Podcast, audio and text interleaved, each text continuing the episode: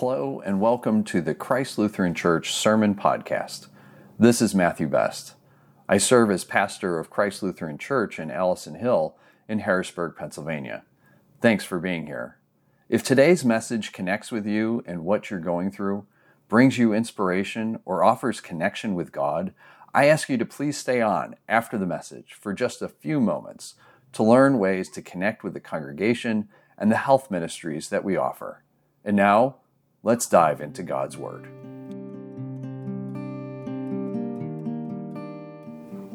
The Gospel reading for today is Mark chapter 1.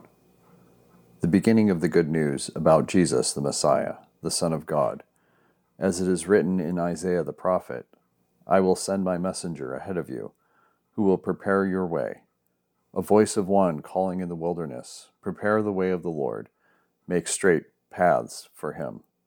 And so John the Baptist appeared in the wilderness, preaching a baptism of repentance for the forgiveness of sins. The whole Judean countryside and all the people of Jerusalem went out to him. Confessing their sins, they were baptized by him in the Jordan River. John wore clothing made of camel's hair, with a leather belt around his waist, and he ate locusts and wild honey. And this was his message After me comes the one more powerful than I, the stra- straps of whose sandals I am not worthy to stoop down and untie. I baptize you with water, but he will baptize you with the Holy Spirit. At that time, Jesus came from Nazareth in Galilee and was baptized by John in the Jordan. Just as Jesus was coming out of the water, he saw heaven being torn open, and the Spirit descending on him like a dove. And a voice came from heaven You are my Son, whom I love. With you I am well pleased. At once the Spirit sent him out into the wilderness, and he was in the wilderness forty days being tempted by Satan. He was with the wild animals, and angels attended him. After John was put in prison, Jesus went into Galilee, proclaiming the good news of God. The time has come, he said. The kingdom of God has come near. Repent and believe the good news. As Jesus walked beside the Sea of Galilee, he saw Simon and his brother Andrew casting a net into the lake, for they were fishermen. Come, follow me, Jesus said, and I will send you out to fish for people. At once they left their nets and followed him. We had gone a little further. He saw James, son of Zebedee, and his brother John in a boat, preparing their nets. Without delay, he called them, and they left their father Zebedee in the boat with the hired men and followed him. The word of the Lord. Thanks be to God. So, are you familiar with the show Extreme Home Makeover? Yeah. You know, it's they there's usually some family has gone through something, right? And there's repairs need to be done on a house. Maybe there's been a storm or maybe somebody got sick, somebody lost a job, whatever the case may be, but there's got to be some serious repairs going on to the house and Ty Pennington comes in um, and swoops in and he's all of a sudden he's got construction crews and you know all sorts of stuff and they're supposed to do it in a one week turnaround right? That's kind of the premise of the story. And and when you watch this right in one hour time including commercials they transform an entire house that was into a house that is like holy cow They've rethought things. Sometimes they strip things down inside, they tear out walls, they put in new ones, they put in all sorts of stuff. It's a rethinking of what the house is and what it can be and how it functions and all this, while the shell is still probably the same. Maybe they've done a little bit of uplift on the on the outside or whatever, but the shell of it is is the same. It's the same house.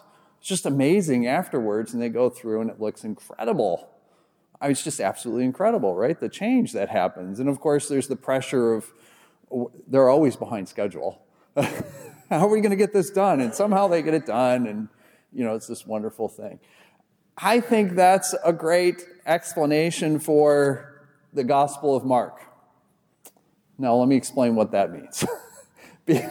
because the Gospel of Mark is the oldest gospel it was written in the 60s, not the 1960s, the 60s, which happens right before the temple is destroyed by Rome. That's really important. The temple destruction, whether we're talking about in the late 6th century BC, which was destroyed by the Babylonians and causes the exile and a complete identification for the people of Israel, or the destruction of the temple in Rome, or by the Romans in Jerusalem in 70 AD after a revolt, which again has a significant impact not just on the Jewish people but on Christians as well, is a significant thing. And it causes this huge, like, what, what is this about? What are we really about? And Mark is writing right before this.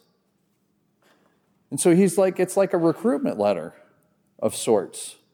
There's folks are trying to recruit to try and overthrow Rome through violent insurrection.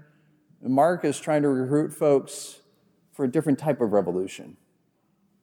Not a trying to violently overthrow, but in a sense of changing the world in a different way. That's kind of some context. And that requires taking what is and having a significant change, a change of heart and mind. This is why the very first line of the Gospel of Mark may be the most important. The beginning of the good news of Jesus the Messiah. This is just the beginning. And in Bible study, we were talking about how, and you probably noticed this as you're. Sorry. Okay. You've probably noticed this as Kate was reading. Things just happen over and over immediately immediately immediately. We don't get we don't get that translation where the word immediately comes up but all these things that say at once and then it's it's actually immediately. So immediately immediately immediately. We got, we jumped from John the Baptist showing up and preaching in the wilderness and immediately Jesus is there to be baptized. And immediately, when he comes out of the water, the heavens are torn open, and, and a dove comes down, and, and a voice from heaven sounds. And immediately, Jesus is cast out into the wilderness for 40 days, where what happens, we have no idea. But immediately, he comes back and he starts proclaiming the good news. And immediately, he goes and he finds two, two people who immediately leave. We're going without it. Sorry. And immediately they leave their nets, and then Jesus gets two more guys who immediately leave their father. I don't know about you, but I'm exhausted from the first 20 verses. They're just, it's immediately, it's this sense of like, oh my gosh, it's like extreme home makeover. This stuff just boom, boom, boom, boom, boom, boom. But the point of it is to get to where what is, what is the good news about? Well, I think Jesus, the very first words that, that Mark has Jesus say are in verse 15. So after John was put in prison, Jesus went into Galilee proclaiming the good news of God. And this is what Mark has Jesus saying The time has come, he said. The kingdom of God has come near. Repent and believe the good news. Now, I'm going to I'm going to hit you up with a little bit of Greek because I spent a lot of money in seminary, uh, but it's really important. Repent and believe, those two words. So, the Greek for repent, the way that's translated anyway, is metanoia. That's the Greek that gets translated into repent. And believe comes from the root word for pistis. Okay? So pistis can mean believe, it can mean uh, faith, and it can mean trust. So depending on the context, what, what is, who's, what's the author trying to say? The answer is yes, it's one of those three. There is no difference between them. In English, we think of a difference between faith and trust and belief. But in the Greek, there's no difference. They're all interrelated. But metanoia, this idea of repent, what does, what does repent mean? What does repent is kind of like to turn. So think of it as turning from one way to a different way. Another way that was be described, Martin Luther talked about it as coming to one's senses. So, in other words, not turning like the way I was, but turning towards. Sin, Martin Luther would describe sin as the turning inward on oneself, belly button staring, turning inward on oneself. And so, metanoia is I'm no longer staring at myself as if I'm the most important thing in the entire universe, but instead I'm turning. It's a change. Now I'm no longer focused inward, I'm focused outward. And I'm able to see God because I can be in relationship. I can't be in relationship when I'm like this. The only one I'm in relationship with is myself. But when I'm with this, I can be in relationship with others, with God, with the rest of creation. Metanoia is a change of heart and mind. The shell of who we are may not be different, or there may be some changes, whatever. That's not, that's not the most important thing, but the core of who we are inside has been changed completely. The idea of faith is not just some intellectual idea, it's a complete change of who we are into a new creation, a new being, a new birth, however you want to talk about it. And that causes us to be different, to act different, to relate different. It causes us to do things differently, to say things differently. It changes who we are. And that isn't just about us, that has an impact outward. So often in this country, we get stuck on a lot of individualism. And indiv- individuals are important, but there's more. Because the kingdom of God is not just about our individual relationship with God. Yes, that's a part of it, absolutely. But it's so much more. Because if that's all it is, then we wouldn't need to be here. We wouldn't have to be a congregation. We wouldn't have to do the ministries that we do. We wouldn't have to be in the community. We wouldn't have to do any of that. It would be unnecessary. It would not be important, in fact. But that's not how God operates. Even God is a trinity, three persons in one. God is in constant relationship. God is in relationship, three persons in one, always. And so we reflect what God is all about. This is really the idea with repent and believe the good news. It's about being completely transformed into who we are. Best example of this was actually a, a video that a friend, a colleague sent me, um, which I thought, wow, the more I watched it, the more I was like, oh my gosh, this is part of the sermon. Uh, and so this was a video that took place in Paris last year. I can still say that because it was 2022. Um, and there's, it's the story of this guy who has this dog, Sora, and he goes walking in the streets of Paris. And he's walking, just kind of decided to go a different way. And, the do- and they come across this guy who's living in a tent in the streets of Paris. And the dog comes over and plops himself down in front of this guy who lives in the tent and just sits there. And the guy is videotaping this, and or, he does a series of videos of this. And he says, My initial thought was, oh, this is a homeless guy. I don't, uh, come on, come on, Sora. But the dog just sits. And so what happens is Bruno is, is the guy who was in, in the tent, finally puts a smile because the dog is there to see him never met before. The dog looks at the owner, and the owner's like, okay, go ahead. Comes over, and it's like love at first sight. This dog is licking him. This dog is just loving on this guy. And this guy, his face just lights up. he's being seen. But that's not the end of the story.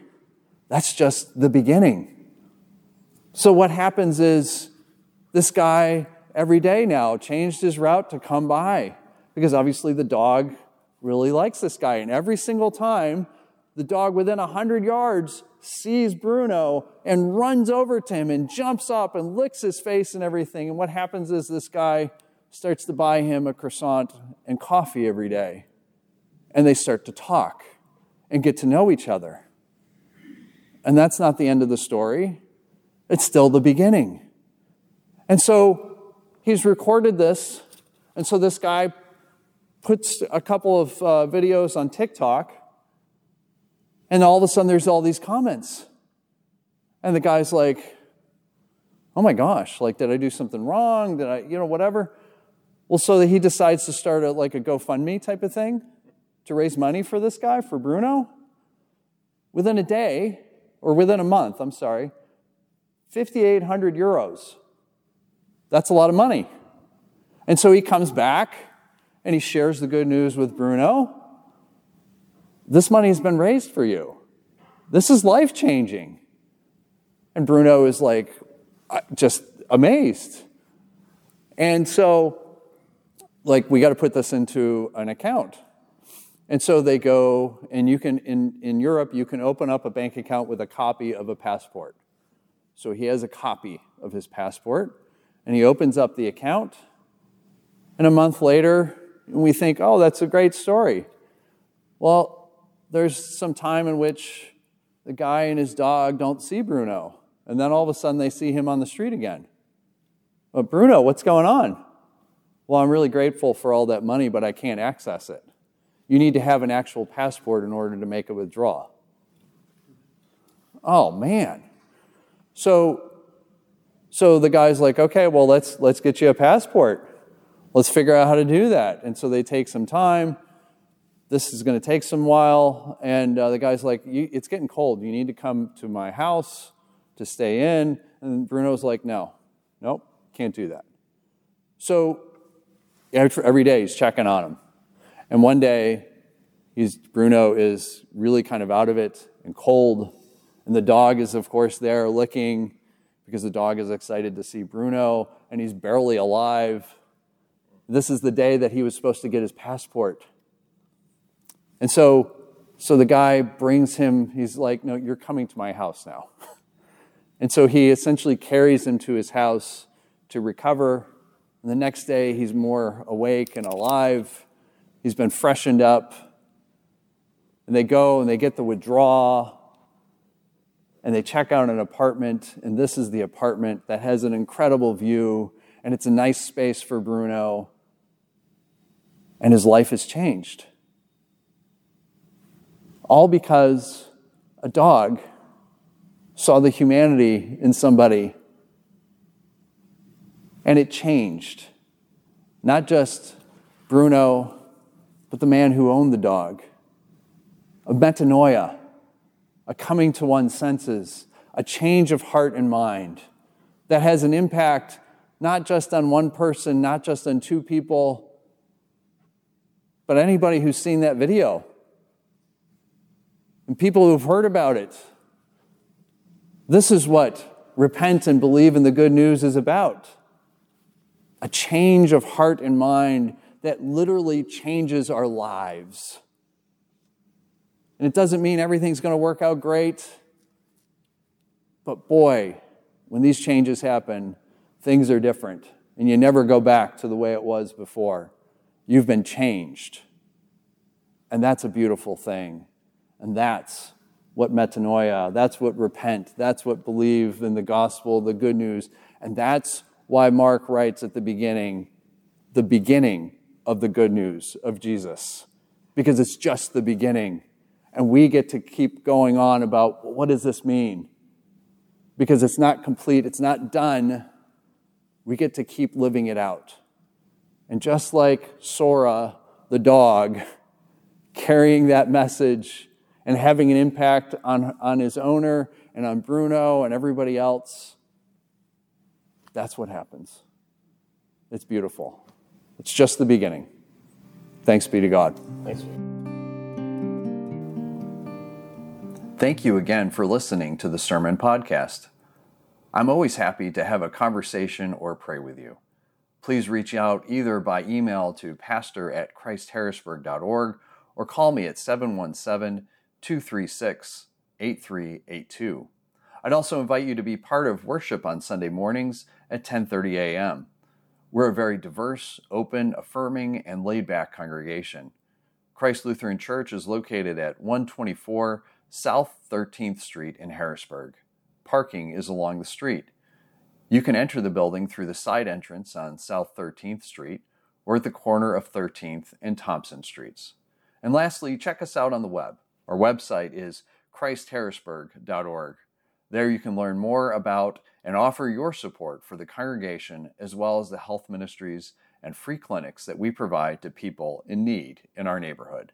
I invite you to follow us on Facebook and Instagram also at Christ Lutheran Harrisburg. Thank you. I look forward to connecting with you, and I pray that you have a blessed week.